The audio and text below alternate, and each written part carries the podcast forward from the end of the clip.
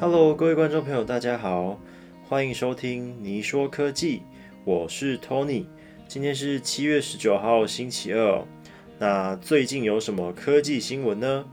首先是前几天呢，呃，二零二二年的 M2 晶片款的 MacBook Pro 机型已经在苹果官网开卖喽。那呃，首批下定的日期大概是在七月二十八到八月二号之前到货。那我个人其实是不推荐买买这一款 MacBook Pro 的，因为蛮明显它就是已经变成是一台过渡机种，所以现在买的时间是非常的尴尬。而且同样价格，我觉得不如再多贴一点，就直接到十四寸的版本哦。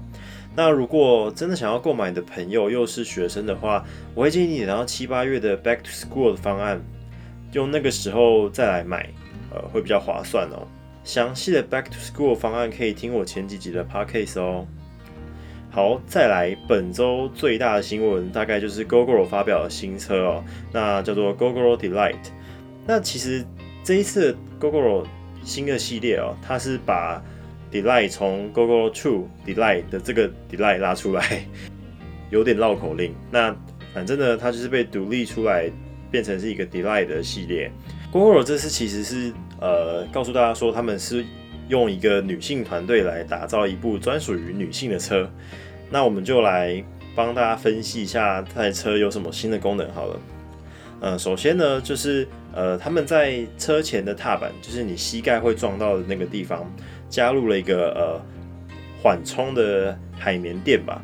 那其实他们说要保护是呃女性的膝盖，就是可能女性坐姿会比较往前一点啊。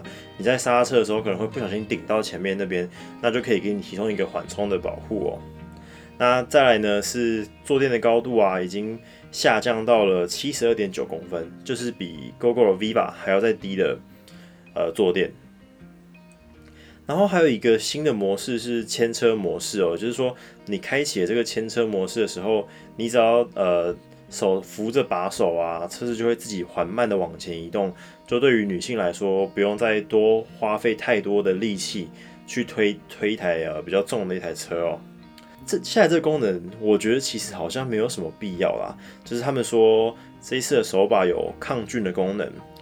嗯，不过我觉得这个应该是因为疫情而推出的抗菌功能啊，就是怕大家说，诶，拿酒精一直喷那个橡胶的把手啊，就容易变黏黏的，所以推出了这个抗菌的把手，让大家不用过度的频繁去清洁你的把手哦。那我我自己觉得功能 这功能没有什么必要啦。再来是车厢里面也有配备呃银离子除菌消臭的功能哦，就是可以让你呃可能雨天。完之后的安全帽或是雨衣塞在车厢里面，就比较不会有那么严重的异味啦。那如果你真的很 care 呃你的东西有没有细菌啊干不干净，那你还可以选配一个呃 UV 的抗菌灯哦。不过这个就是要选配啦。那它会在你的车厢关起来的时候就会帮你自动杀菌哦。那另外是它还会配备了一款呃香氛盒，那这个香氛盒是装在以往。呃，GoGo 的家用家用充电的那个孔的那个位置放了一个香氛盒哦。那实际上我不知道它可不可以兼容旧款的车，那这可能之后还要再问看看原厂了。不知道大家对于自己车厢里面香香的有什么想法？那可以底下留言告诉我。接着是呃，这功能我蛮我蛮喜欢的啦。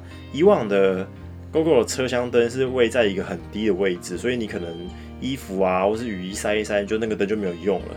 那他们这一次在新款的 Delight 上面已经把灯改到了呃后方，变成一个 U 型的环形灯。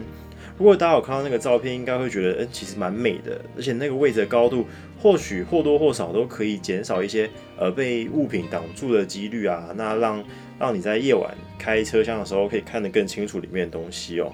最后安全性的部分啊，他们说这一次的 Google Delight 可以选配这个 TCS 的循迹防滑系统哦。那我其实蛮建议大家，如果想要买车的话，嗯，我很建议你去选这个 TCS 的这个系统哦。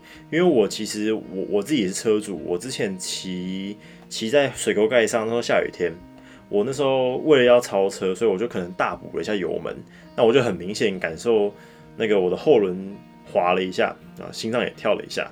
所以其实如果你有选配 TCS，其实可以避免很多你在控制油门不当而造成的打滑啦。这一台 GoGo 其实真的不便宜啦。讲了这么多配备，我们来讲一下售价哦。它的 Delay Basic 的价格呢是八万九千九百八十元，这个是不含任何的补助费用的。我觉得其实，在跟大家讲价格的时候，应该要讲原价啦。就是其实网络上媒体都会说啊，补助完之后会是多少钱？多少钱？那其实你不一定不一定会得到那那么多的补助款项，因为我自己其实哦，我有买过 GoGo，我我大概懂那个申请的流程啊。所以其实我建议大家买 GoGo 的时候，还是问一下原厂最原始的价格，不要。不要，他只告诉你说补助完之后的价格啦。接下来这一则新闻就是啊比较旧一点啊，我我上我上星期做完 podcast 之后啊，他就出了这个新闻啊，也就是说，呃，这个新闻是 Tesla Model S 跟 Model X 不再配备遥控钥匙了。就如果你想要买这个钥匙的话，你还要再另外加价一百七十五块美金来购买啊。那我其实看到这则新闻，我我觉得有点错愕，你都已经是。高阶车款的还不配备那个钥匙吗？我觉得那个钥匙成本其实也没多高啦，为什么要这样子？可能是因为在缺晶片吧。不过其实以前的以前我是真的没有开过 Tesla，所以我就比较少呃讲一些 Tesla 的新闻啊。但我最近工作的时候会开到那个公司的公务车，那就是 Tesla。那我其实在使用上最大的一个心得是。